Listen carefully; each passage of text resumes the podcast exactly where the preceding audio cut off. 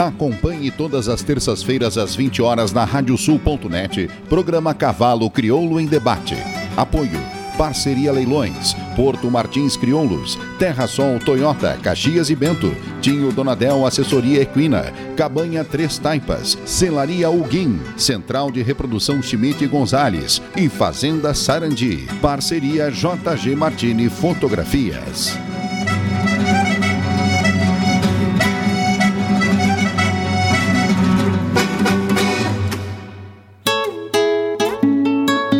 JG Martini Fotografias. Desde 2003, através de suas lentes, a paisagem fica mais bonita, os cavalos mais imponentes e a relação entre homens e animais ainda mais verdadeira. Aprecie um pouco dessa história acessando arroba JG Martini nas redes sociais.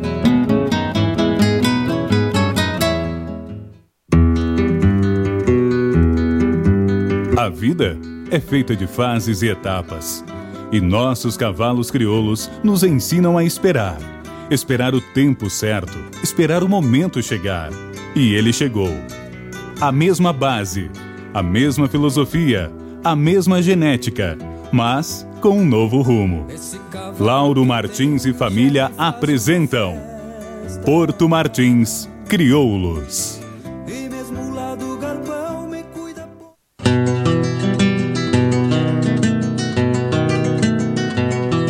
A cabanha Três Taipas foi projetada com uma base de éguas chilenas de origens importantes e as grandes matriarcas brasileiras, com foco em alta performance funcional e temperamento.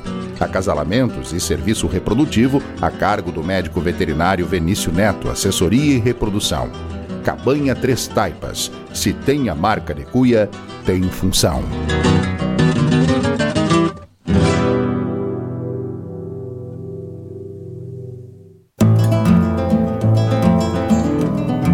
Central de Reprodução Schmidt Gonzalez, na vanguarda dos serviços de biotecnologia da reprodução há mais de 10 anos. Congelamento de sêmen e embriões, transferência de embriões, sexagem, habilitação para exportação de material genético e o que há de mais moderno na área da reprodução de equinos. Acompanhe nosso Instagram, Central Underline Schmidt Gonzalez. Central de Reprodução Schmidt Gonzalez.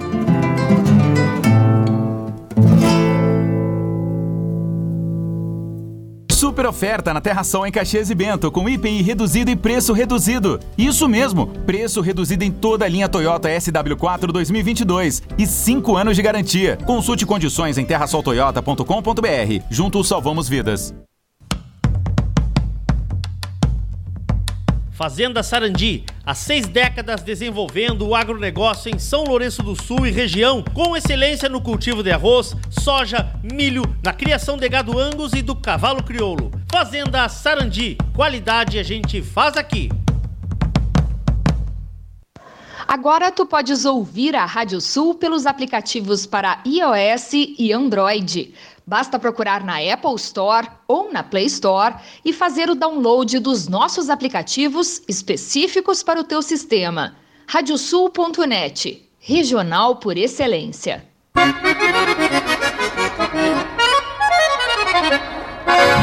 Radiosul.net, regional por excelência.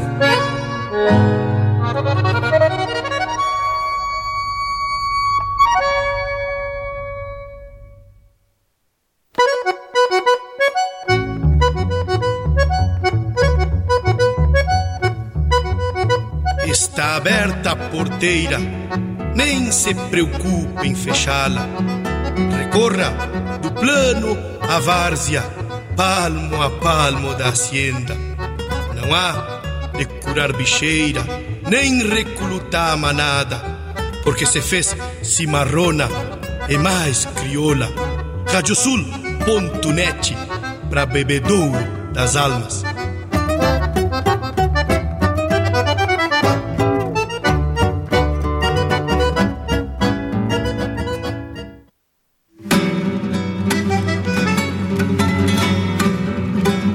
Acompanhem agora pela radiosul.net o programa Cavalo Crioulo em Debate.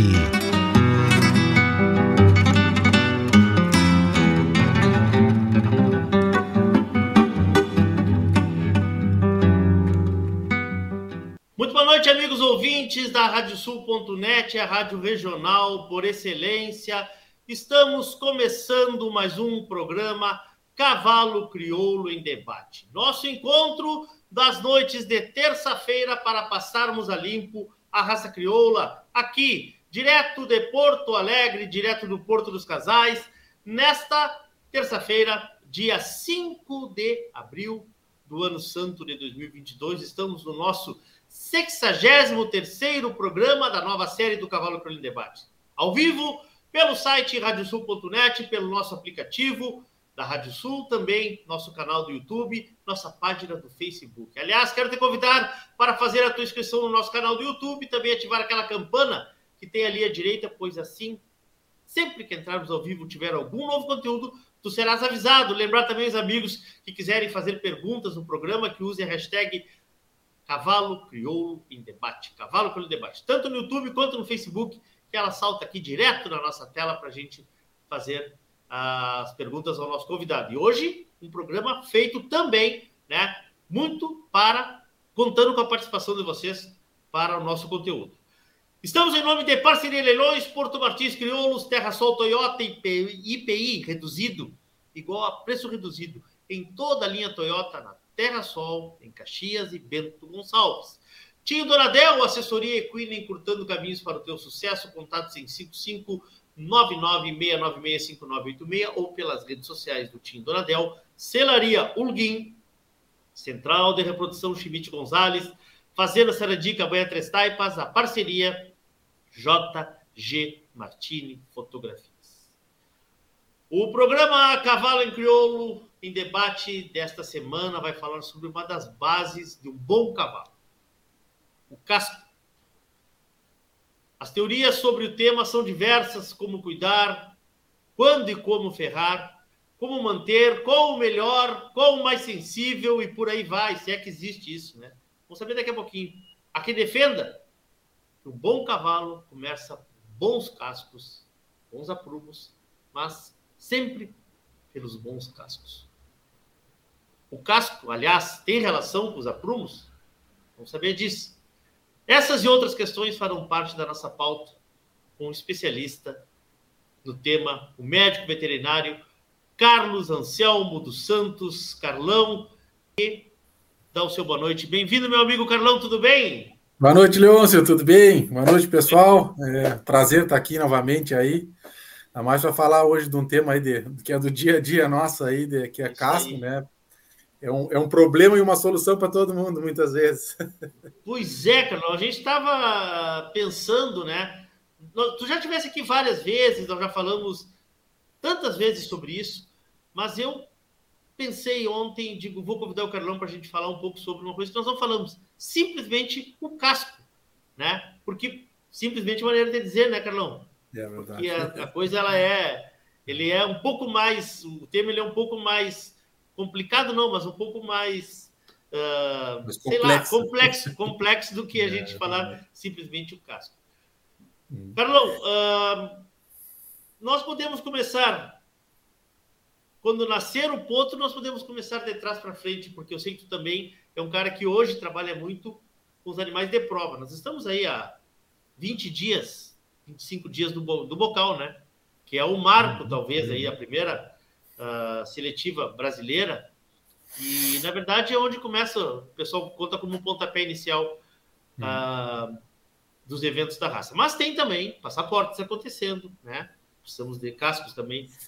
E também precisamos, eu quero que a gente depois reserve um tempinho para falar de casco para lida de campo. Nós temos muita gente aqui que nos assiste, que nos acompanha, que cria cavalo para se ter um bom cavalo. Essa minha apresentação aqui, eu errei muito dizendo que talvez um bom cavalo comece pelos cascos? Tchê, Leôncio, não, eu acho que não. É, a gente pode começar até dando dados aí, né? Que 80% das claudicações, ou seja, das manqueiras dos cavalos, a gente tem do boleto para baixo, né? Que a gente chama de dígito, né? Então pega boleto, quartela e casco aí. E sendo que, se a gente totalizar aí, em torno de 40%, 50% das claudicações são relacionadas ao casco em si. É, e aí o casco, né, Leôncio, quando a gente fala casco, não é só casco parede, muralha, né, aquela, aquele, aquela unha do cavalo, né? mas também casco estrutura interna, né? Porque muitas vezes a gente acha que um problema de casco é, por exemplo, uma, uma rachadura, é, digamos assim, uma laminite, uma broca, um cravo que atrapalhou, mas a gente ter um casco mal funcional, ou seja, funcionando mal, que a gente chama muito no, na parte técnica de um casco afuncional, que não cumpre o papel dele, a gente acaba estragando as estruturas internas, né? E aí nisso a gente diminui a vida útil de um cavalo muito, ou a gente não chega a executar a vida útil, né? E te digo isso de rotina, né? Claro. Poder dar dois exemplos básicos, assim, trazer rotidianos, eu acho que a gente vale a pena começar do cavalo de, da prova para o potro, que acho que é mais, digamos assim, mais, mais real. real. É, tinha um cavalo que ia correr esse final de semana, a gente tem o Grande Prêmio Princesa aqui em Pelotas, né? Um grande prêmio do interior aí do estado, né? De cavalo de carreira. E um cavalo no treinamento semana passada pisou numa pedra na raia, na ranilha, que é aquela parte dentro do casco, né, o coração do casco, inflamou a ranilha, inflamou o coxinho digital, que é uma almofadinha que tem embaixo da ranilha, dentro do casco, e está fora da prova. Né? Então, às vezes, tu trabalha um ano todo, porque o Grande Prêmio Princesa em Pelotas é como se fosse a final do freio, digamos assim, né? Para chegar no, na, na, no Grande Prêmio, ou, ou, não, esse cavalo não iria correr o Grande Prêmio em si, mas o evento né, todo, que são várias provas. Claro. Ele está fora, ele está fora. É por causa de uma, de uma coisa simples, que tem ótima resolução, mas dói muito agora.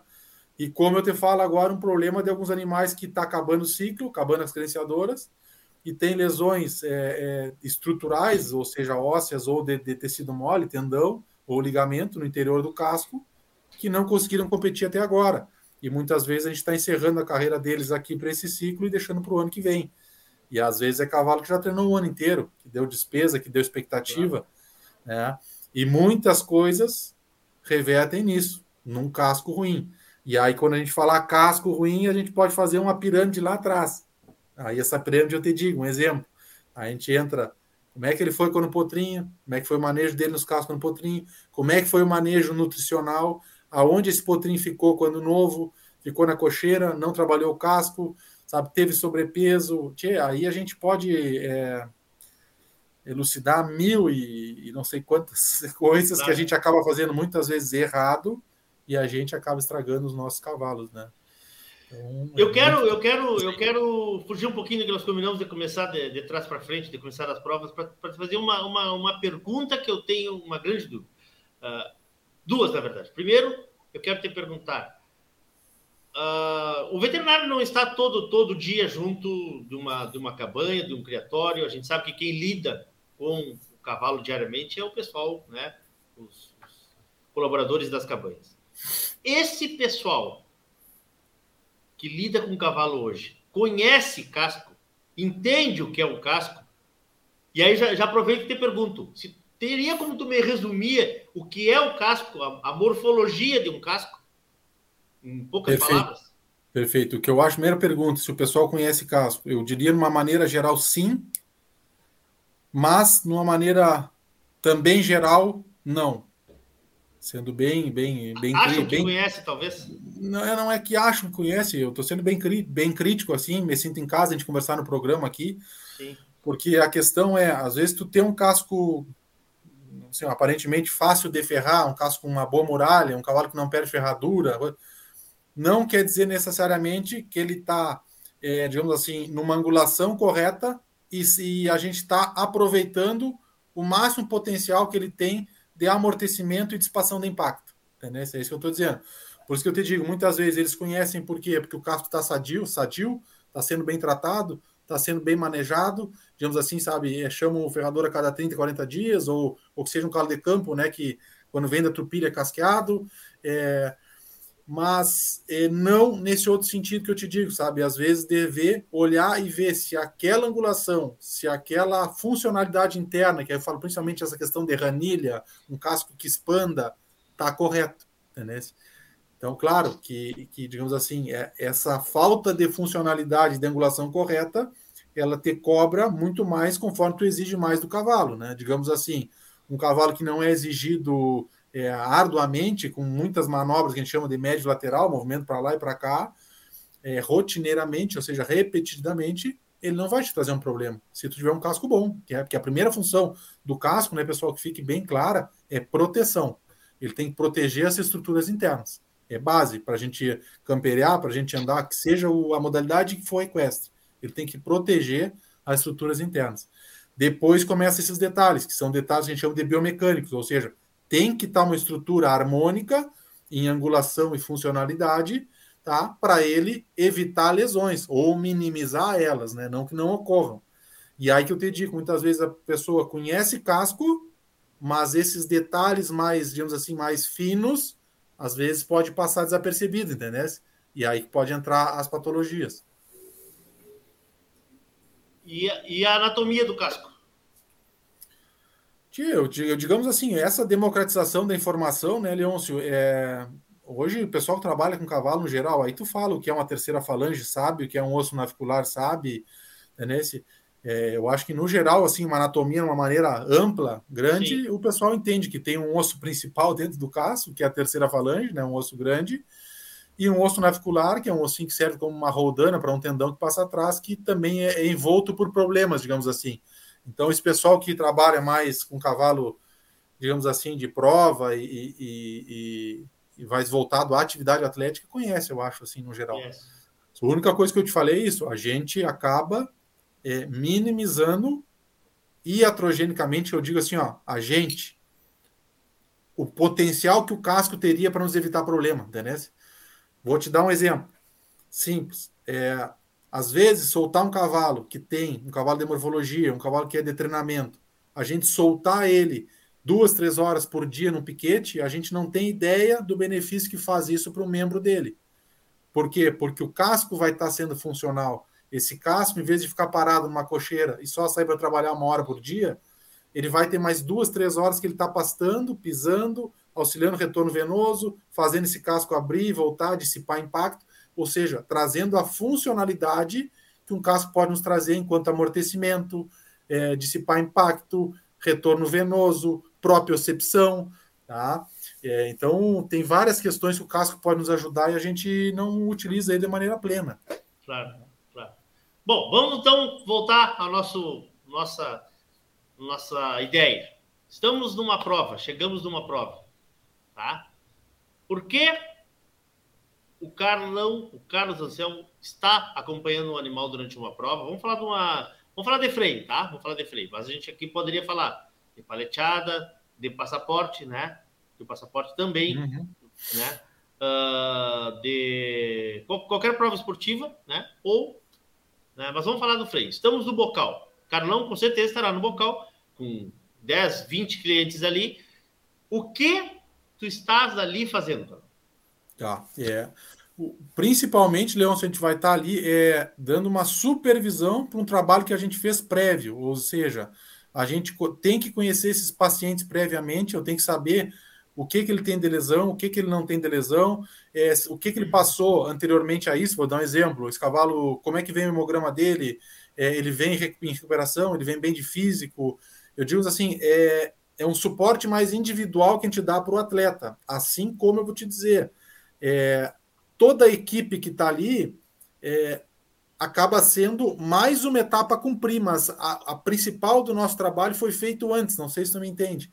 Foi feito em casa antes, só que ali existe fator individual. Tem cavalo, um exemplo, que vem super sadio, vem em, em, em, assim, em, em ampla melhoria geral, de saúde geral, e não falo questão de treinamento, não é uma questão nossa, né? E tem cavalo que é o contrário. A gente sabe que é um cavalo que vinha de lesão, recém vem recuperando, então ele tem que estar monitorado. Tá? Ou como tem os imprevistos. Vou dar um exemplo. Tem cavalo, às vezes, que no embarcar, ou, ou acontece uma fatalidade, de arranca um ferro, é um cavalo ruim de muralha, não tem onde pregar, a gente tem que fazer uso de alguma órtese, algum acrílico, entendeu? Então, é muito mais para dar um suporte de um trabalho que eu acredito que o bem feito tem que ser em casa antes. É, é, eu gosto quando chegar numa prova, digamos assim, a gente precisar trabalhar o menos possível. Né? Ou seja, que esses atletas estejam bem, mas é muito individual, né? E muito cavalo que são atletas, né? É, cada um está num, numa constância de saúde, digamos assim, naquele dia do evento. Claro. Tá? E aí nós trazendo para o foco casco, que eu te digo que, que, que seria nossa conversa principal, aí esse papel do médico veterinário, juntamente com o ferrador, para mim que é essencial. Porque eu não tenho que esperar esse cavalo mostrar problema em função de uma lesão ocorrida por uma falta de angulação de casco, entendeu? Por um casco que estava trabalhando errado. Eu, se eu estou vendo problema, estou fazendo, digamos assim, uma veterinária preventiva, bom, eu tenho que tentar interpretar o que, que aquela angulação está acontecendo, junto com o ferrador, e a gente começar a tentar equilibrar essas forças dentro do casco, para minimizar a chance de dar lesão. Entendeu? Vou te dar um exemplo. Às vezes, cavalo, antes de fazer uma rachadura de casco, que é algo que às vezes tira cavalo de competição, o casco praticamente está te gritando antes de rachar e diz assim: ó, eu vou rachar, eu vou rachar, não estou aguentando, tá, tá entrando mal a força. Entendeu? Se a gente consegue fazer essa leitura antes, bom, beleza, a gente tenta equilibrar. Às vezes não, não conseguimos, às vezes acontece a rachadura mesmo a gente achando que estava tudo equilibrado. Mas essa, esse trabalho preventivo de casco eu acho muito importante. Só que aí que eu te digo, não adianta a gente lembrar do casco no momento que o cavalo está sem treinamento. Óbvio que deve ser lembrado. Mas aí eu te digo, entra N questões que o casco mostra, que eu costumo falar que o casco não mente, que são prévias, né? Questões nutricionais, ou seja, é, cavalos que tiveram excesso de alimentação, reflete no casco, né? É, cavalos que foram criados altamente em confinamento, ou seja, em cocheira, encerrados, reflete num casco, sem funcionalidade, aumento do impacto, aumento de lesão em articulação. Então, o que eu digo nem falo, a gente minimiza o que o casco poderia nos agregar dentro de um cavalo longevo, assim, sabe? Que a gente pudesse ter ele muito mais do que a gente usa, digamos assim. Tu já começaste a falar uma coisa aí que, que, eu, que a gente vem repetindo toda semana aqui, Carlão. Cavalo tem que ser cavalo, né? Pelo menos um tempo da vida ele tem que ser cavalo. Tu disseste. Eu, isso eu não imaginava, que era bom para o cavalo para o casco que o cavalo caminhe, que o cavalo. Claro, porque ah. tu estás. É, é, é maravilhoso. Aqui, é? isso aqui, não é? Tá fazendo, né? Quando ele caminha. É maravilhoso. Né? É isso tá. aí. Então, é isso, é uma aí. coisa é, que, que talvez não tenha sido dita aqui ainda. Estão chegando algumas perguntas ali. Chegando algumas perguntas. Daqui a pouquinho eu vou passar para o Carlão, do Eduardo, do, do Eb, do Breda, Ricardo Bassotto chegando também. Obrigado, a gente cor, vai... Cortou. Oi. Tá, tu não, cortou Oi? tu para mim, agora voltou, mas está trancando um pouco. Ah, é? Pois é, aqui nós estamos com a conexão boa. Tá me ouvindo? Tô te ouvindo agora, beleza. Tá. Não, digo que daqui a pouco eu vou te caminhar algumas perguntas que estão chegando aqui, tá? Uh, mas, numa prova, o que que o veterinário, o que que o Carlos Anselmo faz quando um animal saiu da pista? Porque existe diferença do primeiro dia para o segundo dia, movimentos laterais, uh, mais impacto, atropeladas. Existe diferença no casco, nesse caso? Não, é, no casco existe, mas, é, por exemplo, dificilmente eu vou modificar uma ferradura durante um evento, né? Porque sempre que a gente modifica a ferradura, uma, tu tem a colocação de cravos, às vezes não, mas geralmente a gente vai com ferraduras coladas, né? É, grampeadas, que é com, com cravo. Então, dificilmente eu vou querer modificar uma ferradura no evento, a não ser, por exemplo, vou te dar um exemplo prático. Um cavalo que foi com uma ferradura de esbarro e esse cavalo acabou, a ferradura de esbarro é plana, né? O, o treinador notou que ele não estava com tanta estabilidade nas curvas em função da ferradura de esbarro. Bom, aí talvez pós a primeira fase, um exemplo, a gente mude a ferradura para uma ferradura que tenha, que a gente chama friso, que é o que agarra mais a ferradura no chão. Mas, como eu te falei, Geralmente o treinador já conhece a pista que vai, conhece o cavalo que monta, então a gente procura não modificar muito ferradura no evento. Assim como, por exemplo, a gente costuma orientar o ferrajamento dos animais para a competição em torno de duas semanas, dez dias antes, pelo menos. Porque pode dar um imprevisto, ou seja, de sentir a ferrada, algum cravinho que ficou mais próximo à linha branca. Entendeu? Então, é, a gente não quer pouco tempo para ter que atuar em cima de uma inflamação de casco, né, que às vezes dói muito. Então a gente procura, né, tudo isso ser planejado. Agora, a nível de casco, falo, quando o cavalo sai da pista, é, se é um cavalo saudável, dificilmente eu vou intervir. Entendeu? Eu quero que esse cavalo volte para a rotina dele como se estivesse no seu treinamento dele. Vai descansar, vai tomar banho, vai, sabe, normal, bom. É, mais tarde a gente vai conversar com o treinador, ver o que, que ele. Bom, aí entra outras questões de físico, condicionamento físico, que aí é individual de cada animal. Mas a nível de casco, eu procuro não intervir. Agora, diferente, vou te dar um exemplo. Bom, é um cavalo que tem um casco mais sensível, tem alguma patologia né, dentro desse casco. Bom, ele pode sair da prova e fazer necessidade de uma crioterapia, que é, ou seja, uma imersão em água e gelo, para a gente controlar o processo inflamatório. Tá? Então, né, pós-exercício. Então, eu falo, é muito individual isso, mas é, se tiver um cavalo saudável, né, com bons cascos, a ideia é ele sair da competição e ele ter a rotina dele normal. Né? Não sem interferir, não interferir nisso, digamos assim. Com certeza. Vamos então para a primeira participação aqui, Carlão. Tá aí na tela e vê se consegue enxergar. Boa noite. Parabéns pelo sucesso do programa. Gostaria que o Carlos fizesse um paralelo, se possível, entre a correção de aprumos em potros e a tentativa de correção em cavalos adultos. Em relação ao casco, ele completa aqui depois, ó. Em relação ao casco. Tá? Só estou lendo, só estou lendo aqui, repetida a pergunta para quem está no YouTube, porque nós estamos ao vivo na rádio também, então é importante que a gente leia o, a pergunta, né? E aí, Carlos? É, perfeito. Aí, um abraço, Eduardo, aí, ótima pergunta. É, isso a gente não, a gente, isso é rotineiro para a gente, né, é, principalmente se tratando de morfologia, né? Ou seja, é um trabalho que a gente deveria ter feito na base, enquanto potrinho, que nos permite corrigir, e aí, assim, já falou várias vezes, mas vou só lembrar o pessoal, correções do boleto para baixo a gente consegue com sucesso até 3, 4 meses de idade, ou seja, 3, 4 meses de idade, do boleto até o joelho um pouco mais, aí seis meses, oito meses, às vezes já com uma questão cirúrgica um pouquinho mais. Então, pessoal, depois que o cavalo tem um aprumo torto, torto ele vai ficar. O que a gente vai fazer muitas vezes é deteriorar o estojo córneo dele, ou seja, o casco. A gente vai mascarar o casco para corrigir um defeito ósseo.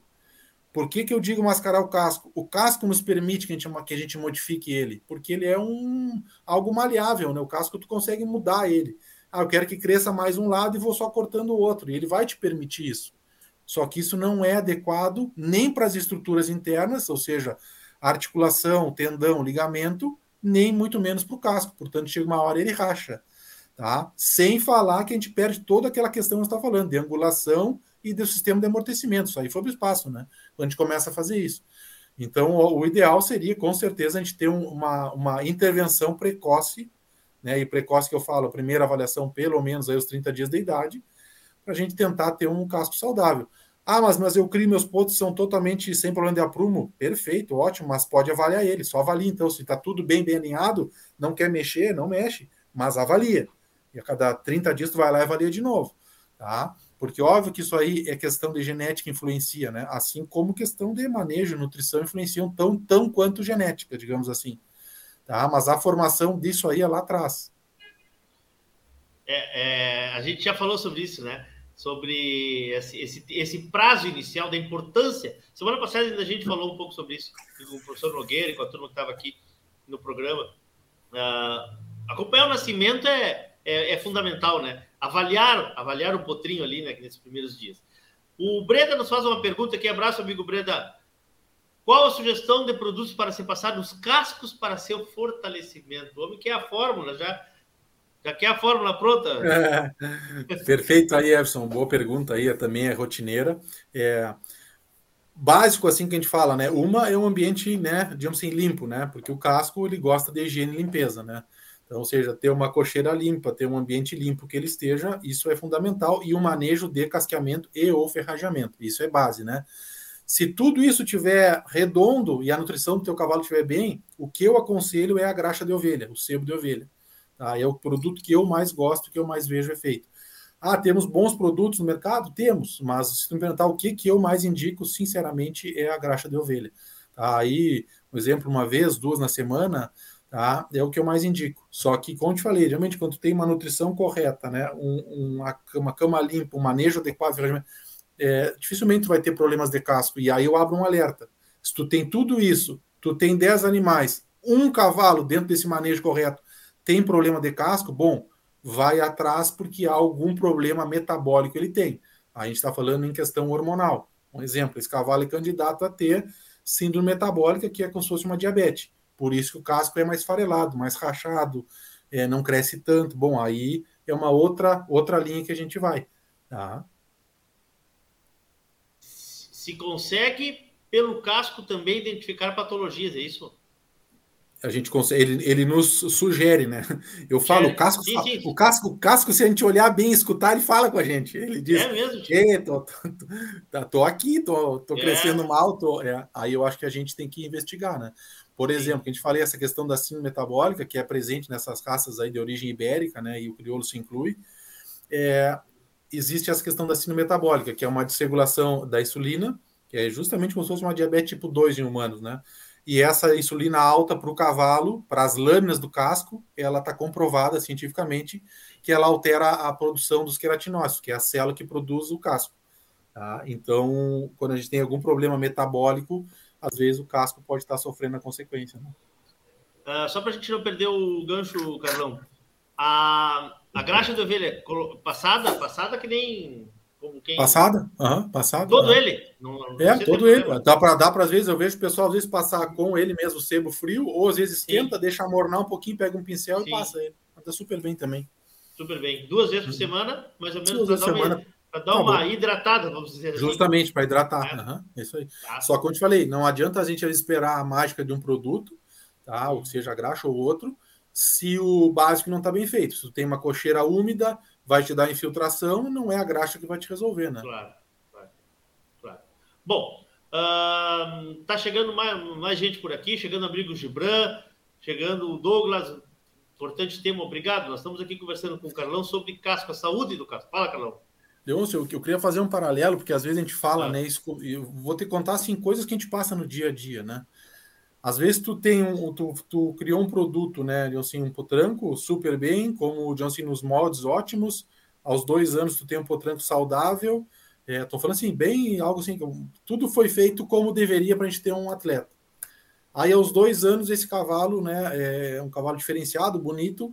Esse cavalo se opta a ingressar na carreira morfológica. Vou te dar um exemplo. E esse cavalo então às vezes vai, né, para na própria cabanha ou, ou um centro morfológico onde ele começa a ter sobrepeso, é, fica muitas horas do dia em confinamento, sai só para trabalhar. O que, que eu estou só tentando chegar é que, às vezes, se tu fizer tudo bem feito no início e depois a gente acaba entrando num ciclo que hoje é o que a gente compete, que, que eu acho que a gente tem que debater muito mais sobre isso, porque eu acho que tem, tem coisas que a gente pode melhorar nesse meio, mas aí a gente pode começar a estar tá deteriorando esse casco, e às vezes não é culpa do ferreiro, né? Não sei se está me entendendo. Porque, ou seja, eu falei, é um, assim como o cavalo está em formação, esse nosso casco também está em formação, né? Os dois anos. E às vezes, como eu te falei, às vezes a gente vai tirar essa, essa natureza do casco tá trabalhando, expandindo, trabalhando, botando sobrepeso em cima ainda, uma dieta alta em carboidrato, né? Para ficar bem bonito de pelo e gordo. Então, às vezes a gente começa aí a deteriorar, deteriorar tudo que a gente fez na base, né? E aí esse cavalo depois vai chegar lá no seu treinamento. Estou dando exemplo reais, reais, hein? Sim. Com 13,5, 4 anos depois de fazer campanha morfológica, ou 2 anos de morfológica, ele chega no seu treinamento com um casco atrofiado, casco com muralha ruim, metabolismo ruim, é, afuncional, uma ranilha lá em cima que não trabalha, tá?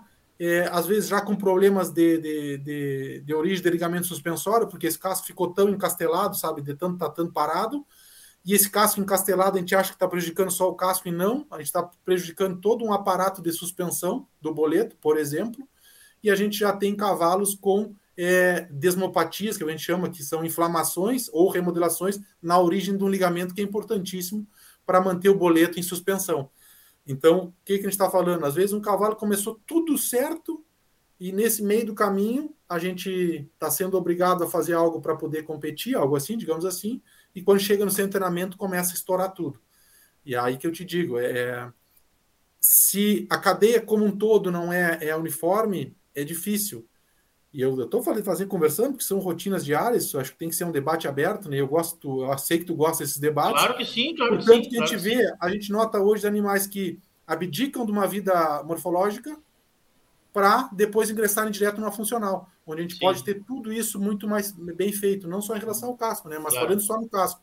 Um cavalo que tem muito mais tempo em liberdade, sabe? É um cavalo que um casco melhor, não tem que às vezes sabe tá tendo sobrepeso, tudo influencia lá na hora, quando a gente estiver aí, sabe, com um treinamento é, mais exigente, movimentos repetitivos.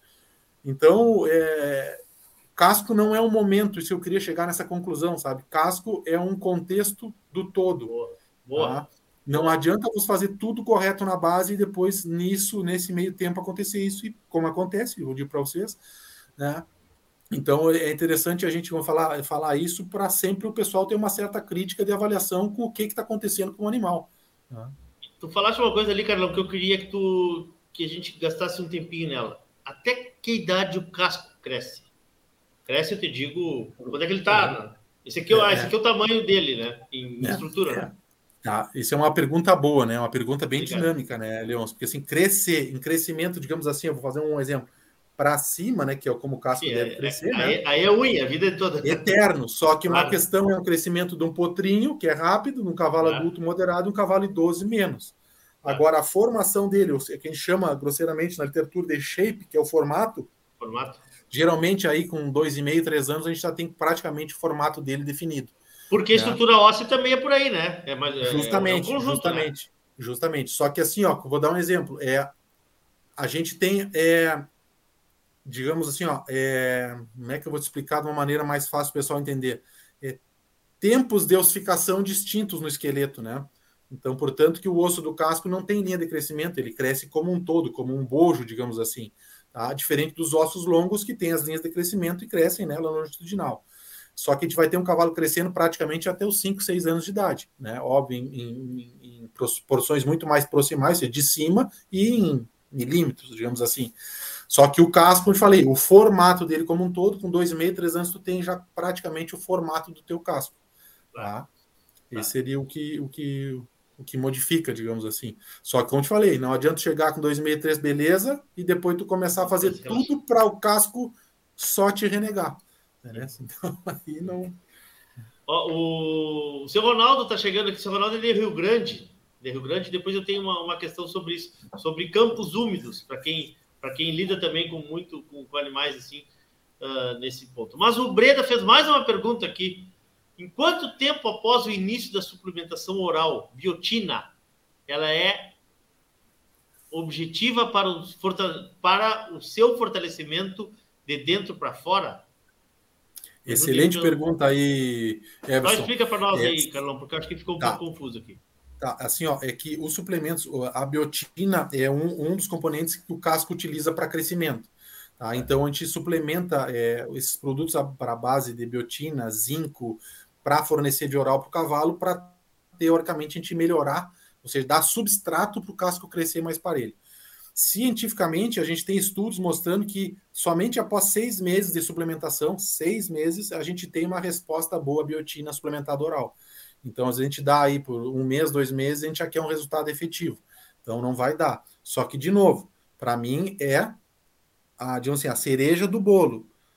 Tu tiver um, um, um bom piso, digamos assim, uma, uma, uma, uma, uma cama limpa, um, um ferrajamento e um casqueamento regular, um cavalo que metabolicamente não tem problemas, ou seja, a gente não tem síndrome metabólica envolvida, beleza, a biotina vai só ajudar, principalmente se a gente usar pelo menos aí meio ano. Tá? Mas se a gente tiver essa base inversa, não adianta. Pode botar a biotina num cavalo que está ficando, um exemplo, em cama suja, casqueamento e ferrajamento a cada 60, 90 dias, não é ela que vai fazer o efeito, né? Claro. É um, é um conjunto, né? É um conjunto. Nada, nada, nada, é, nada é sozinho, né? Nada. Meu amigo Jorge Santana, Jorge Santana, lá no centro do país. Boa noite. Tema de extrema importância. Quais as principais doenças infecciosas que podem influenciar na estrutura do casco? Quais principais minerais que influem em manter cascos fortes? Ótima pergunta aí do Jorge. É, na verdade, eu vou fazer uma, uma, uma, uma... Tudo pode influenciar no casco. Por exemplo, é um cavalo com uma pneumonia tá? Ele pode desencadear uma laminite e afetar as lâminas do casco, tá? por uma questão aí de, de, de, de assim, bem grotescamente falando, de toxemia, né? Um cavalo com pós uma cólica rápida, digamos assim, que teve uma resolução em duas, três horas, né? Ele pode também acabar desenvolvendo uma laminite. Tudo a gente está dando problemas no casco, né? É, digamos que mais, um cavalo pós uma broca, um exemplo, deu uma broca, a podermatite, né? Que é a broca. O cavalo deu uma broca na mão esquerda, botou a mão no ar três, quatro dias. Um cavalo pesado, um exemplo de morfologia, apoiou muito na mão direita, pode dar laminite na mão direita. Tá? Um cavalo pós uma fratura em um membro, ou uma ruptura tendina em um membro, botou muito peso na outra, por efeito contralateral, pode dar uma laminite na outra mão. É, e depois as questões endócrinas que a gente falou da síndrome metabólica, né? Que essa vou dar um exemplo clássico aqui e de atenção para todo mundo que trabalha com cavalo. É, é rotineiro a gente usar, às vezes, até mesmo sem orientação veterinária, o uso de corticoides, ou seja, dexametasona, às vezes é as de deposição, tresinolona da vida, né? É, que é bem rotineiro. Tu pegar um cavalo que, é, que tem síndrome metabólica né, que é silencioso, ele não te diz eu tenho síndrome metabólica, aquele cavalo que acumula gordura no pescoço, na cola, que vem estourando, seja, a dieta altamente de carboidrato, vem num trabalho assim regular, ele vem sob alguma condição de estresse e tu faz, ah, o cavalo amanheceu todo pipocado, de alergia, mosquito, um exemplo. Tu foi lá e fez um corticoide pensando na alergia. Ótima conduta. Só que tu tá correndo risco no outro dia teu cavalo amanhecer duro com laminite porque esse corticoide vai alterar também o metabolismo da insulina e ele vai trancar. Tá? Isso digo para gente que trabalha com ortopedia, usa corticoide na nossa rotina, em infiltrações, por exemplo, a gente corre risco de ter laminite, e acontece. Então a gente sempre procura mapear esses animais que têm esse, essa gordura para ou mudar a, o manejo deles antes de infiltrar um cavalo assim, né? ou sempre alertar, ó, existe o risco, querem correr o risco, vamos fazer. Tá? Isso eu acho que seria a pergunta em relação ao casco. E ter resumindo, tudo pode afetar o casco, né? E em questão nutricional, a gente sabe que o zinco é um mineral muito importante aí no metabolismo do, do cavalo, tá? Tanto para o bem quanto para o mal. Por que, que eu estou te falando isso? É, se a gente for bem a fundo no metabolismo do casco, é, tem uma enzima lá dentro que se chama metaloproteinase, que ela é dependente de zinco, tá? E isso é o metabolismo normal. Ela está dentro desse metabolismo, cresce, é, solta para crescer, porque o casco tem uma engrenagem muito perfeita, né? E ela faz parte desse metabolismo como fisiologicamente. Num evento como laminite, por exemplo, essa enzima está super alta. E às vezes ela pode depender mais de zinco do que o normal. Então, por exemplo, tinha pesquisas que a gente desse medicamentos que bloqueassem o zinco, poderia minimizar o efeito deletério dessa enzima numa laminite. Um exemplo, tem alguns trabalhos. Então, o que a gente pode conhecer hoje é que o zinco é um efeito, tem um efeito bom no casco. Tá? Mas, por exemplo, o cálcio também é, é, é também existe uma, uma demanda de, de, de, do cálcio dentro do casco. Mas se tivesse que elencar um mineral, talvez o zinco aí fosse um dos, dos principais no, dentro da minha. Não é uma área que eu domino, minerais em casco, mas eu acho que seria um dos, dos elementos prioritários aí. Por que, Carlão? Várias coisas do que nós falamos vários assuntos aqui que tu estás abordando, por que reflete sempre no casco? Por que isso? Ah, entramos com uma medicação, pode dar uma laminite. Por que isso? Joia. Essa tua pergunta é, é bárbara. Vou dar um exemplo. É, hoje se sabe que o casco do cavalo consome mais glicose que o cérebro do cavalo. Tá? Então, o que, que quer dizer isso? Que o casco é um metabolismo altamente, eh, digamos assim, ó, rápido, ele tem um metabolismo dinâmico. E principalmente que eu vejo o porquê que ele afeta, digamos assim, diretamente qualquer homeostasia, porque essa engrenagem, que na verdade até hoje a gente está estudando e entendendo ela, que é um crescimento que vem, uma pele que se transforma num casco que se une a um osso. Olha a complexidade disso. E esse metabolismo que acontece aqui dentro, até hoje a gente está estudando. Então, devido a essa complexidade da engrenagem, que se eu te dizer que quem produz o casco é de cima para baixo, só que ele está agarrado nas lâminas na terceira falange assim, existe um crescimento que elas vão, teoricamente, crescendo e soltando, crescendo e soltando. É um metabolismo muito dinâmico. Então, por isso que essa alta engenhosidade, né? E outra, o cavalo pisa, a terceira falange está um efeito gravitacional lá dentro, está suspensa pelo casco, ou seja, as lâminas estão agarrando. Então, eu acho que essa complexidade de, de metabolismo é que, digamos assim, favorece ele a, a, essas, a, toda, a toda alteração dinâmica que der no cavalo a ter problema. É por aí, né? É por aí. Bom, por isso que o casco é apaixonante. Por isso que o casco é apaixonante. Não, eu imagino, eu imagino a complexidade do estudo de vocês, né? Para, como tu disseste, para entender uma coisa que é dinâmica, que está crescendo, que, que é um reflexo de qualquer uh, do, ou, de, ou de vários males que o animal está sentindo, reflete no casco, né? Medicação reflete no casco. Então é um cuidado diário, um cuidado. Eu tenho uma pergunta para te fazer mas tu vai responder depois que a gente voltar aqui dos nossos. Vamos fazer um, um intervalinho aqui para tu tomar um mate mais tranquilo. Tem uma pergunta para te fazer. Duas, na verdade, mas elas são, são interligadas. Primeiro, esses animais que estão em terrenos alagados, em campos alagados, como é o caso, por exemplo, que eu citei ali da, da região do Rio Grande. Segundo, vai responder depois. O casco branco em relação ao casco preto. Porque do tempo que eu era gaúcho, Carlão, do tempo que eu era gaúcho, não se pegava cavalo para encilhar em Santana do Livramento, lá onde meu amigo Jorge Santana morava, que agora mora no Mato Grosso, o homem da GAP no Mato Grosso lá, Jorge. Não se pegava cavalo de casco branco, não se comprava cavalo de casco branco para líder de campo. O que, que tu acha que nós falamos disso? Pode ser? Eu acho Pode ser daqui a pouquinho? Eu acho bem bom. Tá? Então tá. A gente Tá já errado, volta, tá já errado. volta. Em seguidinha, vou passar para vocês aqui o serviço dos passaportes que estão com as inscrições abertas. Atenção núcleos de todo o Brasil. Agora a Radiosul.net e o programa Cavalo Crioulo em Debate vão te ajudar a transmitir o teu evento com imagens ao vivo para todos os apaixonados pelo cavalo crioulo. Provas de 21 dias, exposições incentivo, credenciadoras ao freio de ouro, freio jovem, proprietário e muito mais. Dê visibilidade e alcance ao teu evento, aumente a captação de recursos e garanta uma transmissão de qualidade com apresentação, comentários, notas em tempo real e atualização constante de ranking parcial. Quer mostrar o cavalo crioulo para o mundo? Conte com a gente.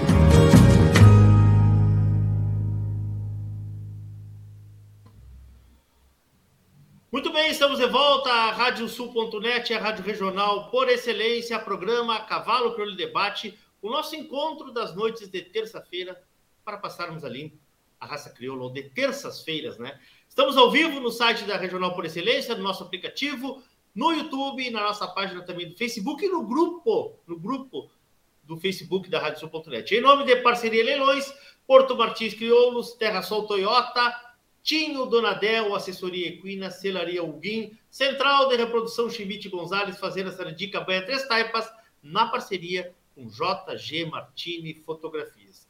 Hoje o nosso tema é a saúde do casco e eu estou aqui com o amigo Carlos Anselmo, doutor Carlão. Antes de voltar aqui para o Carlão, eu quero dizer o seguinte: nós temos abertas inscrições do passaporte de Santana do Livramento, que acontece nos dias 16 e 17 de abril agora, ainda com inscrições abertas, e as inscrições podem ser feitas pelo 55914367 6779.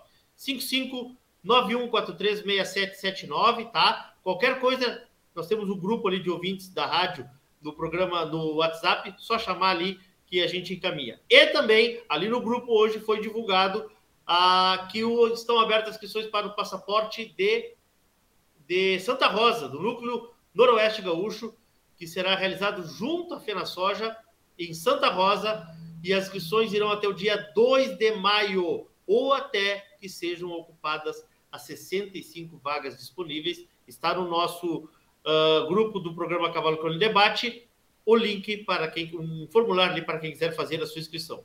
Abraço, amigo Maurão, abraço, Gustavo Martins, obrigado aí pelas participações. E eu trago de volta aqui Carlos Anselmo dos Santos, Carlão, obrigado, Carlão, mais uma vez por estar aqui com a gente. Pessoal mandando um monte de pergunta aqui, tá? E a gente vai encaminhar também. Como eu disse lá no início, quem quiser usar aí, tanto no Facebook quanto no, no YouTube, a hashtag Cavalo Crono Debate, ele salta direto na nossa tela, aqui fica melhor da gente identificar. Mas estamos recebendo aqui, né? E vamos passando as perguntas. Antes, antes, nós deixamos uma pergunta no bloco anterior. Carlão. Tá agarrado. Tá. Estamos em Rio Bueno. Grande, Carlão. Estamos em Tá, Rio Grande, tamo- estamos na beira Isso da- aí, estamos em Rio. Grande ou, ou nos, no, no alagado. O que acontece, né? Primeiro, eu vou tentar explicar o porquê que o casco no- na área úmida é pior, né? Do que uma área mais seca, e depois o que, que a Tá gente recomenda fazer, que é o que interessa, né? Tá? É que geralmente a umidade ela não é benéfica ao casco, por isso que a gente fala de ter uma cama limpa, uma cocheira limpa quando o cavalo é estabulado. A umidade acaba é, alargando, que a gente chama de linha branca, que é aquela linha que a gente sabe que a parte de dentro da linha branca é sensível, a parte de fora é assim, insensível, que a gente coloca o cravo. Então, essa linha branca na umidade ela vai começando a ficar um pouco mais larga e penetra muito mais infiltração e depois nos dá muito mais broca, que é essa bactéria que invade a linha branca. Tá. É, e também o casco acaba acontecendo essa, esse alargamento porque o terreno úmido, quando o casco pisa, geralmente ele enterra, e enterrando essa parte mais central, ativa muito mais essa questão dinâmica do cavalo que a gente fala que o cavalo tem capacidade de dilatar o casco, né? principalmente do meio para trás. Então isso aí começa a se tornar um pouco, digamos assim, em excesso, pouco maléfico, digamos assim. Diferente de um cavalo terreno duro, tá? Que é uma é o terreno mais, mais duro, mais firme, ele tem um desgaste natural, que no terreno mole não tem, né? Macio, porque, ou seja, não faz um casqueamento natural, no terreno duro faz, não age tanto, assim, essa questão de empurrar essa parte interna do casco para ele dilatar, ele dilata o suficiente, tá? e a linha branca fica muito mais firme, ou seja, são lâminas mais, mais espessas e não alargadas, que a gente faz, digamos assim, ó, fazendo assim, onde não penetra tanto essas bactérias, fungo e bactéria. Então, digamos, essa é a principal diferença do cavalo do terreno mais macio do cavalo mais duro. Na prática, o que quer dizer? Que o cavalo do terreno mais macio vai ter que ter uma frequência de casqueamento muito maior do que o cavalo terreno duro. O terreno ele vai se casquear por si só no terreno duro. Óbvio que a gente vai ter que, às vezes, fazer esse casqueamento. Tá? Então, o que eu recomendo nessas áreas alagadiças é o intervalo de casqueamento ser maior. E principalmente não só o intervalo, mas como da técnica de casqueamento também ser um pouco mais efetiva. O que, que seria isso? Da gente promover, tentar promover uma melhor deangulação desse casco, esse casco ficar um pouco mais em pé, digamos. Em pé não, porque na verdade está muito deitado, ele vai vir para o que seria quase que o correto. E na volta desse estojo córneo, a gente fala que chama de, de, de, de um casqueamento natural. Tu rola todo ele. Tá? Tu vai fazendo que essas, que essas lâminas fiquem um pouquinho mais seladas, digamos assim. Né? Claro, isso se ele não for é, um ferrajamento, mas o ferrajamento eu recomendo a mesma coisa, intervalo menor. E quando for manejar com esse casco, limpar bem e pelo menos passar algum iodo na sola, ou seja, algum material que seja antisséptico. Tá? Um iodo a 2%, 5%, algo assim tá? Mas existe sempre a, a maior predisposição ao cavalo terreno alagado ter mais problema. E o casco branco ou o casco escuro, Carlão? Perfeito. Para mim, o casco escuro tem mais rigidez. Para dados científicos, hoje é, a gente não tem diferença, digamos assim, que teoria, teoricamente seria a mesma composição. Mas eu concordo plenamente contigo aí. Tá? E trago outro dado também, né? Não só, não digo que o branco seja ruim, mas que a gente nota ele ser mais débil, né? Só que eu acho que quando a gente for comprar um cavalo, também a gente tem que olhar os cascos, né, pessoal? Eu vejo vezes, muitas vezes pessoal comprando cavalo, não estou nem falando exame de compra, né? Inspeção visual, né? O casco é algo que a gente tem que olhar. Para mim, faz parte de uma avaliação do cavalo, assim como adorno, como lombo, como sei, sabe? Para mim, o casco também é um ponto a ser olhado, né? Com certeza. Bom, tem mais perguntas chegando aqui, tá? Tem mais perguntas chegando aqui. Biodex pode ser usado em um cavalo na fase inicial da laminite? Marco Antônio Alves. Ah, né, olha, né, Leôncio, obrigado pela pergunta, Marco, mas é, essas perguntas mais específicas é, depende de cada caso, tá? Cada caso. Como eu te falei, né, às vezes é, claro. é não, não, sem, sem tu entender a dinâmica total do caso é, é muito complicado. Vou dar um exemplo, ah, se a gente pegar né, ceticamente, tá, hum. ceticamente talvez não vá ser indicado. Agora, às vezes está um cavalo com um quadro outro associado que se tu não usar o cavalo morre. Tu tem que usar. Então é, é muito individual de cada caso. O que eu vejo, é, aí já aproveitando, até saindo do casco, na medicina como um todo, né? Cada caso é um caso, né? É, é, a gente avaliar um caso né, de longe é, não, não dá certo, digamos assim. Então, no mínimo é pode ser né, benéfico né, quando pode ser maléfico, justamente. Claro, claro. O Gibran fez uma pergunta aqui também que eu acho. Um potro de sobriano apresenta crescimento desuniforme entre seu talão e pinça tendendo a, a chinelar, pode ser corrigido? É, é boa, boa pergunta. Só também deu mal contigo hoje, hein, Carlão? não, não, não, é bom. Isso é, do, isso é do dia a dia, né? É, Gibran, não, essa pergunta é legal, porque eu vejo assim, ó, se tu tem um problema de casco, que eu vejo assim, é, eu, não, eu, não, notaria isso como um desuniforme entre talão e pinça, e sim como uma questão de angulação. tá? Ou seja, de tu tentar trazer esse teu casco para o mesmo ângulo de quartela. Só que aí eu te digo, será que esse teu potro não é um potro de quartela longa que tem a tendência a ter casco achinelado? Será que esse teu potro não é um potro de sola rasa que não permite que o ferreiro é, consiga angular ele para ter um casco mais em pé? Então, como eu te falei, é, tu está me dando um dado, mas a gente precisa de mais dados para entender se a correção é simples. Vou dar um exemplo. Às vezes a gente pode pegar dois potros com a mesma angulação de casco, achinelado, dois achinelados. Um tem uma boa espessura de sola, ou seja, tem bastante sola para a gente trabalhar e angular ele, e o outro tem uma sola fina. Esse de sola fina, provavelmente eu vou lutar a vida inteira com ele contra esse achinelamento dele. O de sola espessa, provavelmente vai ser um ponto que a gente, dando um casqueamento mais correto, intervalo menor, a gente vai trazer ele para angulação boa. Então, ou seja, o casqueamento está altamente, às vezes, ligado com o formato do casco, ou seja, a espessura de sola que ele tem. Porque não adianta se a gente esquecer da função principal do cavalo, que é proteção, o casco tem que proteger a estrutura interna e olhar só a angulação e tudo. A gente, daqui a pouco a gente deixa uma angulação perfeita, mas o cavalo não caminha. É né? Como já fiz isso várias vezes. Tá? Então, é, é, um todo, né? É uma avaliação do todo, né?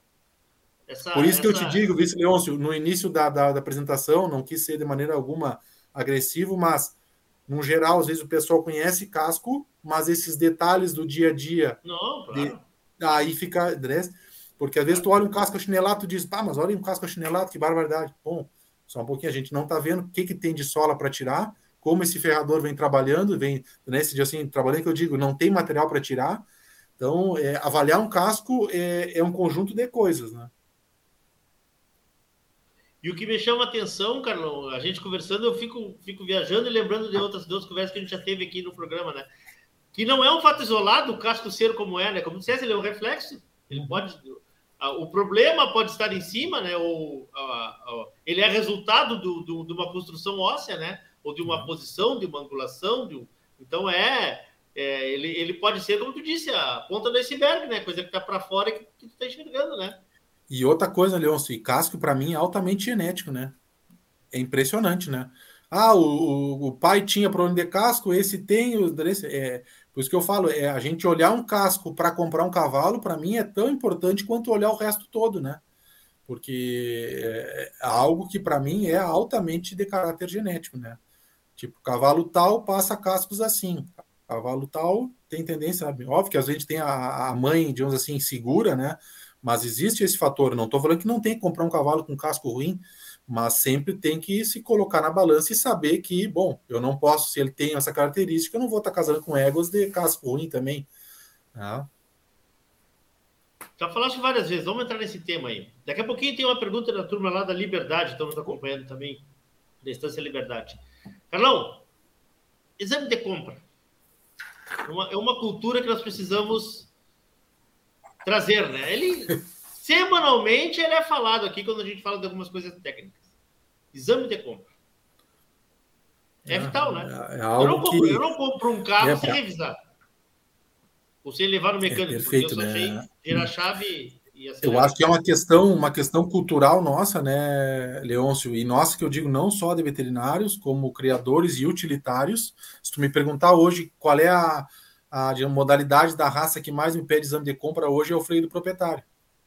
Ah, porque, seja, eles querem cavalos sadios porque eles querem competir e, de preferência, competir vários anos, né? Então, existe essa preocupação maior. Mas, para mim, o exame de compra, primeiro, para um criador, ele é uma seleção, é uma ferramenta de seleção. Ali, tu faz o mapeamento do que tu está produzindo e ali tu avalia nutrição e genética. Para mim, isso é assim, um exame de compra te dá esse dado. Tá? É, Para quem está comprando, é, é, algo que tu vai enxergar tudo que o cavalo pode ter ou o passado dele, não tudo, né? Vamos só fazer bem, mas tu vai enxergar boa parte, uma, uma grande história do que está construído ali, e tu vai optar, bom, assim me serve, assim não me serve, né? E, e para as leiloeiras, que eu acho que isso é outro parâmetro também, é muito, assim, evita muito desgaste, né?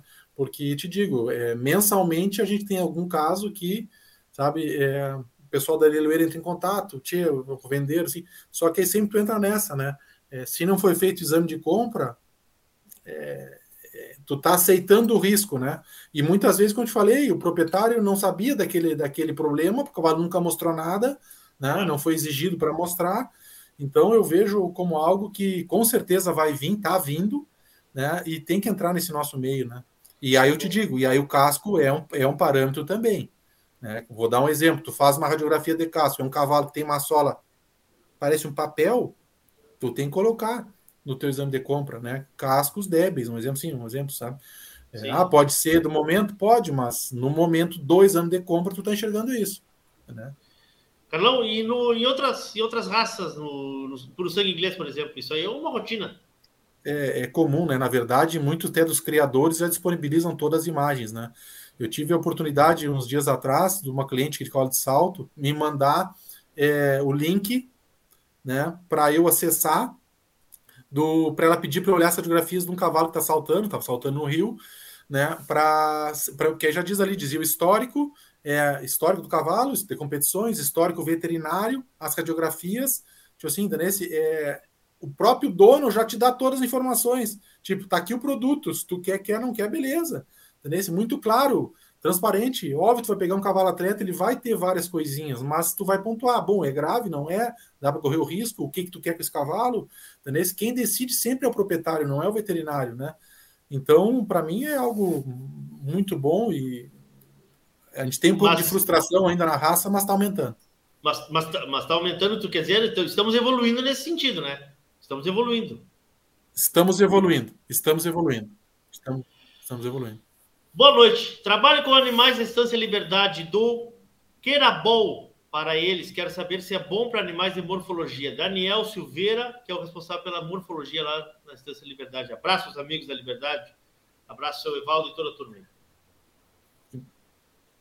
Beleza, Daniel, beleza. É, eu acho um bom produto, sim. Entra naquela linha que a gente falou da biotina e do zinco, né? Eu acho um bom produto, e como eu te falei, é só lembrar isso, que teoricamente, a gente ter um bom efeito a nível de casco, é uma suplementação longa aí de seis meses, né?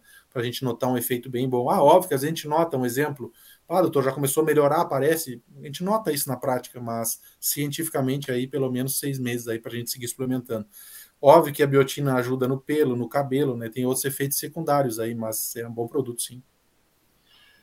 Carlão, nós estamos já na meia hora final do programa. Eu nunca vi um programa passar tão rápido como esse. Assim. Uh, tem algumas coisas que eu quero pontuar contigo. O grande dilema que eu vejo hoje é que se quer um cavalo para tudo, né? como tu disseste no início. Ah, é um potrinho, vamos cuidar para morfologia, fez carreira morfológica, vamos, vamos levar para o freio, para o treinamento. Uh, como está o entendimento dos proprietários, dos criadores, em relação. Eu, eu te pergunto isso porque eu sei que tem um cara que viaja muito, viaja muito e, consequentemente, tu vê muito cavalo e visita muitas, muitas criações. Como está esse entendimento das pessoas? As pessoas estão entendendo da importância, do entendimento de como fazer, Carlão? Leôncio, tem, como repetir, só que cortou para mim. Como, como, como, como tu viaja muito, como tu viaja muito, tá? Uh, tá ouvindo? Tô te ouvindo. Tá, como tu viajas muito, vê, tu vê muito cavalo, tu vê muito, muito, muitas propriedades e muitos estilos de criação. Eu te pergunto assim: hoje se busca um cavalo para tudo. cavalo crioulo, por exemplo, um cavalo de salto é um cavalo de salto, um cavalo de, de, de carreira é um cavalo de carreira. Mas os nossos animais, tem gente que entende que eles têm que ser para morfologia e para depois correr um freio, ganhar um freio, né? O pessoal está entendendo e está se preocupando com uh, essa, essas diferenças, está entendendo a diferença de que eu não posso botar um sobrepeso no animal jovem porque eu vou estragar a carreira dele para frente e que eu não posso fazer tudo no final de semana para classificar ou para correr uma prova do freio, porque eu posso uh, terminar também com a carreira desse, desse, meu, desse meu cavalo. O pessoal está entendendo isso. Te pergunto porque tem um cara que viaja muito, vê muita criação e vê muito cavalo, né? É, Leôncio, eu vejo assim, né? É, para mim, essa democratização da, da informação é impressionante, né? Para mim, conhecimento geral, né, no meio equestre, está muito bom, muito bom. E aí falo especificamente da nossa raça aí, também está muito bom. É, só que, claro, existe uma questão que é resultado, né, Leôncio? Vamos ser bem, bem sinceros, né? Só que hoje, como tu tem essa democratização da informação, é, a gente consegue muito bom. Ó, o caminho por aqui existe benefício assim, malefício assim, o caminho assado existe benefício assim, malefício assim. Isso numa conversa, digamos assim, informal, né, com, com, com todos que participam dentro de um planejamento de qualquer cavalo, né. Então, eu acho que a, a informação melhorou muito, muito. Agora, pontualmente, o que, que eu vou falar? É, sou sou um, um, um, é um, apaixonado pela raça, é, a gente trabalha para isso no geral, né? Mas eu acho que é muita. Existe muita carga de informação que a gente já tem e talvez poucas mudanças dentro das nossas modalidades. E eu não sei se só nas nossas, né, Leon? Eu transito às vezes um pouco em outras raças, também é, a gente não nota muito. É, em relação a isso, aí isso que eu estou te falando, vou pontuar, por exemplo, é idades, né? Idades a gente está fazendo morfologia, é, idade da gente estar tá competindo no freio. Então, eu acho que a gente tinha que conversar e debater mais tecnicamente isso entre, entre no geral, entre entidade, criadores, como de repente a gente pode é, unificar um pouco mais tudo, que teoricamente que é o que a gente busca, né? Um cavalo que consiga transitar nessa carreira que a gente falou aí, né? Morfologia, freio, depois ele virar freio proprietário, freio jovem, algo assim. Mas que na prática a gente não vê, né, Leôncio? A gente vê cavalos que, num grande maioria, óbvio que tem várias exceções, tem vários, concordo com tudo, mas uma grande maioria é os cavalos que a gente quer, né, depois para funcional, a gente acaba é, desistindo, às vezes, muitas vezes, da morfologia, ou a gente é, entra, mas, como eu falei, são cavalos que dão trabalho no seu treinamento, na grande maioria, tá? Então eu acho que esse debate deveria existir mais, no meu ponto de vista. A gente vê como poderia, o que, que a gente poderia fazer em benefício do cavalo e, na verdade, do sistema como um todo, né, para a gente ter cavalos mais longevos. Eu deixo uma, uma questão. Né? Por exemplo, já falei aqui uma vez, eu acho, mas nas Olimpíadas não podia participar cavalo com, com menos de oito anos sabe? Então, aí que eu digo, eu acho que às vezes a gente é, é, debater mais com a entidade e ver se a gente não pode é, melhorar algumas questões, e aí eu acho que entra questões fisiológicas. Óbvio que a gente entra N argumentos, N fatos de debate, por isso que eu acho que é bom o debate, né? De um exemplo, bom, mas o criador é, é livre para determinadas coisas, mas, por exemplo, a gente só pode entrar em stay com 30 meses, se não me engano, montado, não tem que entrar.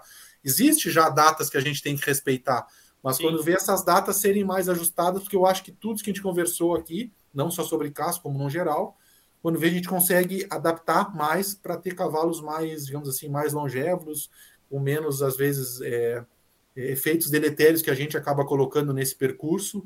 Então, eu acho que evoluiu muito, com certeza, e, mas acho que o debate é muito, é muito é, é grande, né? Muita informação. Anos, Por que a gente tem que debater mais. Por que oito anos? Porque é, no hipismo, na verdade, o que eles falam, né? É, óbvio que envolve CCE e o, e, o, e o, adestramento, se não me engano. O adestramento era oito anos e eu acho que o hipismo clássico nove anos.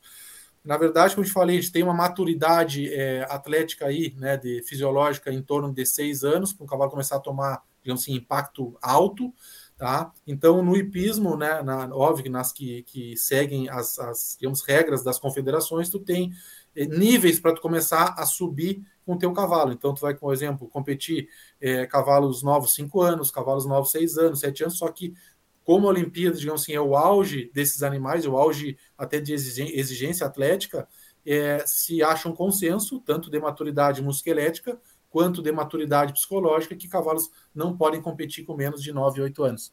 Tá? Então é esse tipo de debate que eu acho que a gente teria que ter mais, sabe? E aí o debate é com todo mundo, com a entidade, com criadores, com os treinadores, com preparadores de morfologia, com jurados. Por isso que eu acho que a gente tem que fazer esse debate, né? Quem sabe, uma ideia, alongar todas essas categorias aí, né? Jogar tudo ano para frente. Quem sabe a gente jogar, dar um limite de idade, né, para o freio de ouro, um exemplo? Tô, tô divagando, né? Limite mínimo, né? Essa é uma coisa que eu penso porque eu gosto disso, né? Claro, claro. Hein, Carlão? Uh, vamos esquecer, vamos esquecer assim, vamos falar sem medo, vou te propor isso, falar sem medo? Para quem não sabe, o Carlão é, também vem de uma família criadora tradicional aí da raça crioula, né? Uh, além, além de ser esse craque que, que demonstra todas as vezes que vem aqui. O freio tem impacto. Tem, né? A prova do freio. Falaste que o hipismo tem impacto. O freio tem impacto.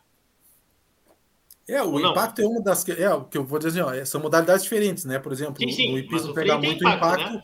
A gente pega muito mais movimento médio lateral de intensidade tá. alta, né? Sabe? Tipo, tá. mudança de direção com alta explosão, sabe? São categorias. Mas a questão é, a maturidade entra como um todo, para todas as modalidades, tá. digamos assim. Mas vamos lá. Carlão, estou fazendo um regulamento novo aqui do freio de ouro. Tu acha que os animais têm que ter uma idade mínima para correr o freio? Acho. Qual é? Acho que sim. Eu, para mim, pensaria em seis anos, né? Seis anos. Seis anos já. Eu, eu acreditaria nisso. Minimizaríamos alguns problemas. Tudo vai depender do que a gente, como a gente compô, compôs a, a, a digamos assim, estou falando só em saúde, né? Como a gente sim, compôs sim. A, a questão saúde desse cavalo.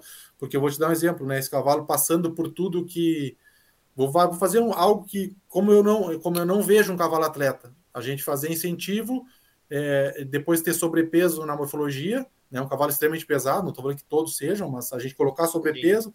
fazer todas as categorias morfológicas, dificilmente a gente vai escapar de, alguma, de algum dano com esse cavalo, entendeu? Como eu te falei, nós falamos hoje só em casco, se a gente pegar um potrinho do incentivo que está encerrado, os casquinhos dele estão assim, né? Estão bem pequenininho, cara. E aí tu vai com a turma dele que está solta, desde novo os caras estão assim, ó. Ali a gente começa, entendeu?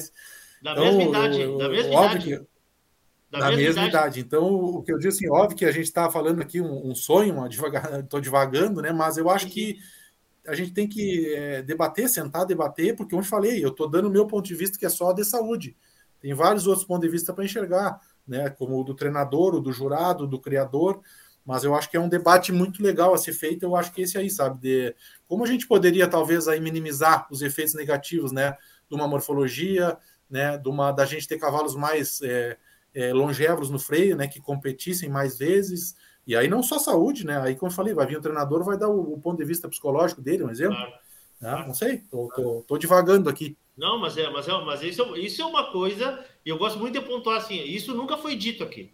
Nosso programa tem nove anos, nove anos, vamos fazer dez anos no ano que vem. Semana que vem, dia 15 de abril, nós vamos fazer nove anos da estreia do programa Cavalo Crônico Debate.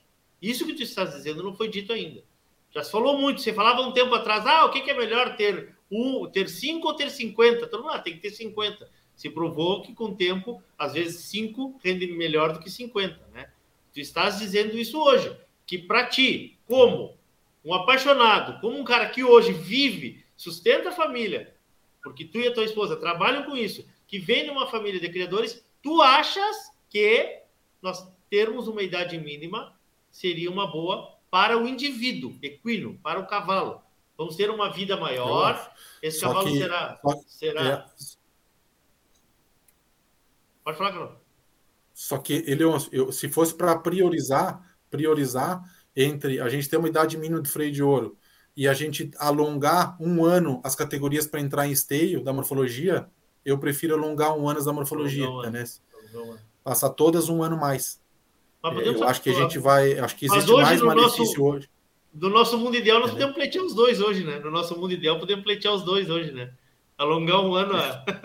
Total. Então, não, não vamos desligar. E, e, como eu te falei, né, Leôncio, eu não tô, eu não estou falando que isso é o correto, eu acho só que a gente tinha que debater isso, porque vou te dar um exemplo. É, a gente teve cavalo que ganhou, se não me engano, com quatro anos o freio, né? Quatro para cinco maravilhoso, ótimo. Se tu pensar a nível de genética, essa genética chegou ao criador mais cedo. Sim. Né?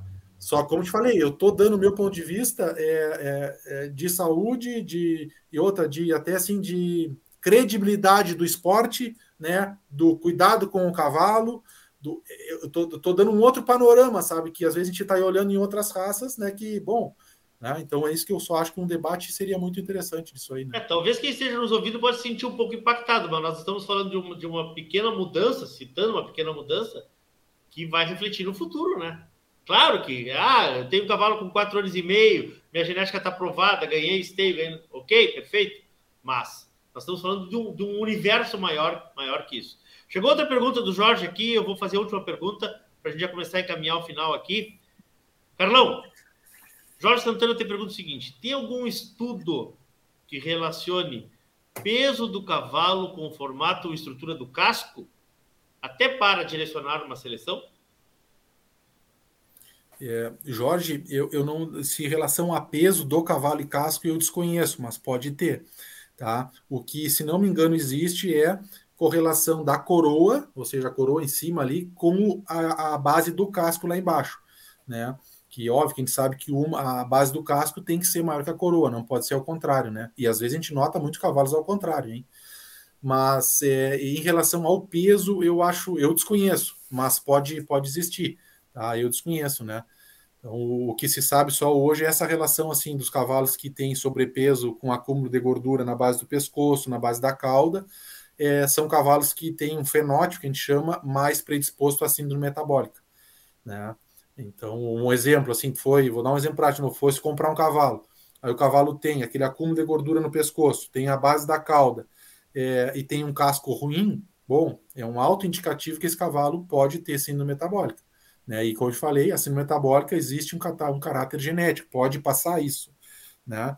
Então, ou seja, é, é um dado que tu pode né, associar. Se é verídico ou não, só fazendo teste de síndrome metabólica.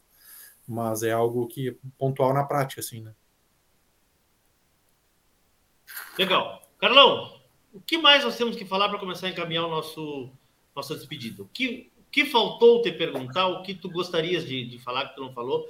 Porque, volto a dizer, tu é um cara que vive isso diariamente, que vê muito cavalo, que vê muito casco. O que, que faltou a gente falar? Tia, eu não sei, eu só acho assim que é, é difícil a gente ter um cavalo, né, bem, digamos assim, que a gente consiga fazer todo o plano, tudo certinho, dê tudo certo aí até o final. Eu acho que é muito difícil. Então, acho que esses animais que que são conseguem fazer tudo isso, é, é, serem saudáveis para seguir competindo e ter um bom resultado, eu acho que são animais que devem ser bem valorizados, porque não é fácil. Nosso dia a dia aí, né? A gente está conversando aqui, eu falei do mundo ideal, mas o nosso dia a dia é, é, acontece tudo isso que a gente conversou hoje, né? Desde às vezes de um cavalo que sentiu uma ferrada, de um cavalo que infiltrou deu laminite, é de um cavalo que tu tá, tá tu dimensiona a lesão dele, tu acha que dá para seguir competindo e o cavalo vai na prova e, e agrava a lesão. Estou falando, né? São realidades, né? Por isso que eu falo, eu só acho que a prova e toda essa questão que a gente passa aí, ela é exigente, né? E os animais que são saudáveis, aguentam, tem tudo, e geralmente são esses bem aprumados, os que tiveram uma boa formação, tudo, eles têm que ser bem valorizados, né? Ou seja, o mercado tem que valorizar esses animais. É, não é fácil produzir um cavalo, vou dar um exemplo um cavalo bem aprumado, com bons cascos, que seja bonito, que passe no exame de compra e que ganhe o freio de ouro. Vou dar um exemplo. Não é fácil produzir esse cavalo. Então, esse cavalo tem várias características aí que tem que ser valorizada, né? Em um único cavalo.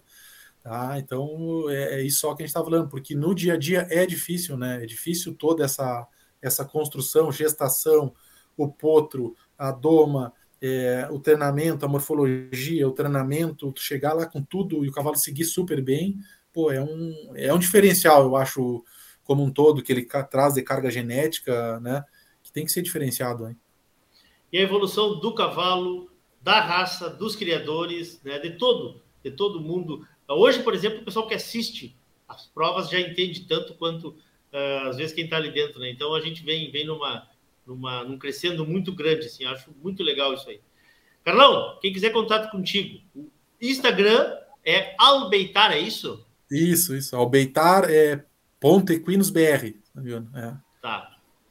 Então não adianta procurar por Carlos Anselmo dos Santos que não vai achar. Eu até tenho, mas é o meu pessoal lá, mas às vezes não vejo muito. o cara não olha muito. Albeitar. Eu tive que me avançar nessas redes aí. Carlão, me lembro quando a gente fez o primeiro programa, ele tinha um medo bárbaro de, de, de de aparecer aqui agora, já está vaqueando de Campo e Mato. Meu irmão, muito obrigado, cara. Parabéns, obrigado pela tua gentileza. Eu sei que é muito caro esse momento aí. Vocês da noite têm para descansar, né? Estar tá com a família. E agradecer muito por tu estares aqui hoje. Parabéns pelo teu conhecimento. Sou teu fã, tu sabe disso. E sempre é bom a gente se encontrar. Daqui uns dias vamos estar juntos ali em Stay, se Deus quiser. Para aquele abraço na corrida, né? Um para cada lado do corredor ali, é correndo verdade, sempre. É mas a gente se encontra seguindo. Se Obrigado, Deus quiser, vai estar bem tranquilo, né? Aí tá tudo se bem. Se Deus quiser, se Deus ah. quiser, se Deus quiser. Eu que agradeço aí, obrigado pela participação de todos, né? É, e Tchê, parabéns para ti pelo teu programa, pela quando a gente estava conversando antes de começar, né? Essas iniciativas de, de informação, de debate é muito legal e acho que só agrega para todo, todo o meio do cavalo crioulo, né?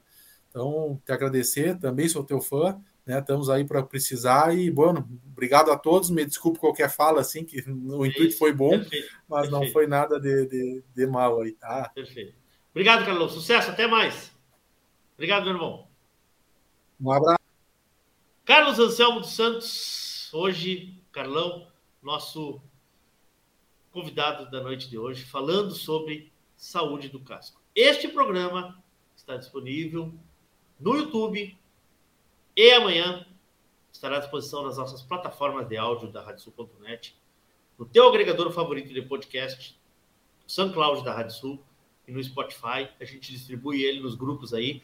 Quem não faz parte dos grupos, quiser participar, manda uma mensagem aí, né, entre em contato com a gente, que temos um grupo do programa Cavalo Colino Debate, onde são debatidas, colocadas informações, um grupo bem interessante, poucas postagens, mas com bastante informação ali. Estão começando, né? Estamos chegando aí próximo já ao bocal, estamos chegando próximo ao, ao pontapé inicial aí dessas provas né, decisivas já, né? E daqui a uns dias aí teremos já boas, boas novidades em matéria de resultado para trazer para todos vocês. Cavalo Colino Debate, todas as terças-feiras, aqui na radiosul.net, ou também, né, sob demanda, né, quem quiser assistir aí, como eu disse, no YouTube e também nas plataformas de áudio tem uh, os programas. Em nome de Parceria Leilões, Porto Martins Crioulos, Terra Sol Toyota, Tinho Donadel Assessoria Equina, Celaria Ulguim, Central de Reprodução Chimite Gonzalez, Fazenda Sarandi Cabanha Três Taipas, parceria com JG Martini Fotografias. Eu me despeço de vocês, agradecido. Volto terça-feira que vem, se Deus quiser, se Deus quiser, Ele há de querer. Um beijo no coração de todos, queiram bem, não custa nada. Boa noite, até mais, obrigado.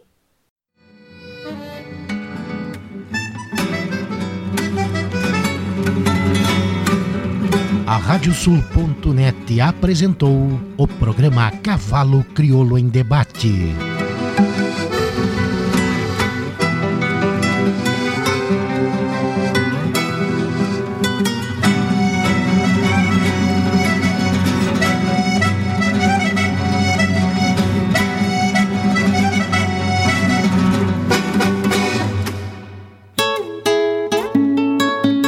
JG Martini Fotografias. Desde 2003, através de suas lentes, a paisagem fica mais bonita, os cavalos mais imponentes e a relação entre homens e animais ainda mais verdadeira. Aprecie um pouco dessa história acessando arroba JG Martini nas redes sociais.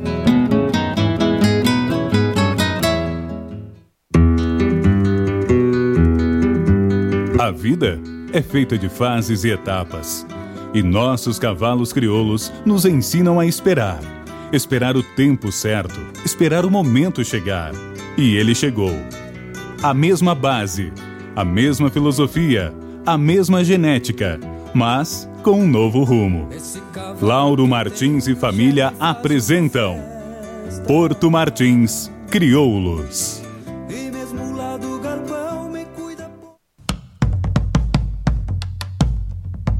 Fazenda Sarandi, há seis décadas desenvolvendo o agronegócio em São Lourenço do Sul e região, com excelência no cultivo de arroz, soja, milho, na criação de gado angus e do cavalo crioulo. Fazenda Sarandi, qualidade a gente faz aqui.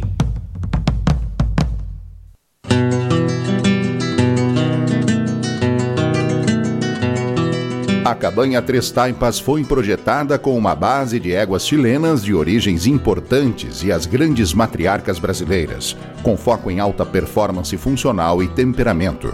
Acasalamentos e serviço reprodutivo a cargo do médico veterinário Venício Neto, assessoria e reprodução. Cabanha Três Taipas. Se tem a marca de cuia, tem função.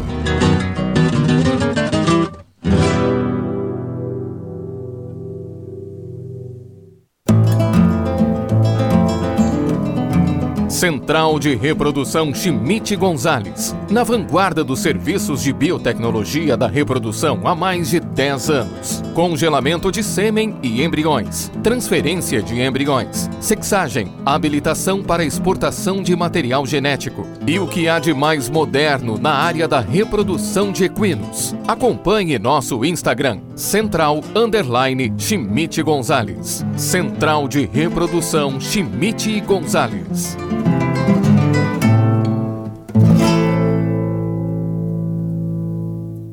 Super oferta na Terração em Caxias e Bento, com IPI reduzido e preço reduzido. Isso mesmo, preço reduzido em toda a linha Toyota SW4 2022 e 5 anos de garantia. Consulte condições em terrasoltoyota.com.br. Juntos salvamos vidas. Quantas vezes uma música não nos emocionou ao ser escutada? Quantas vezes uma música não nos levou a pensar sobre coisas importantes da vida ou até mesmo a tomar alguma atitude para mudar a realidade? Quantas músicas já não se tornaram hinos, cantadas coletivamente nos momentos em que mudanças se faziam necessárias? A música é a expressão da alma de um povo e por isso nos fala tão lá no fundo.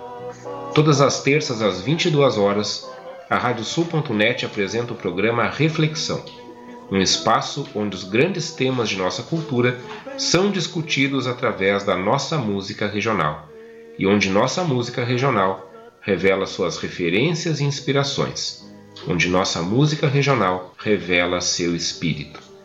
Eu sou Renato Ferreira Machado e quero te convidar para estar conectado conosco todas as terças, às 22 horas, na radiosul.net, regional por excelência, no programa Reflexão.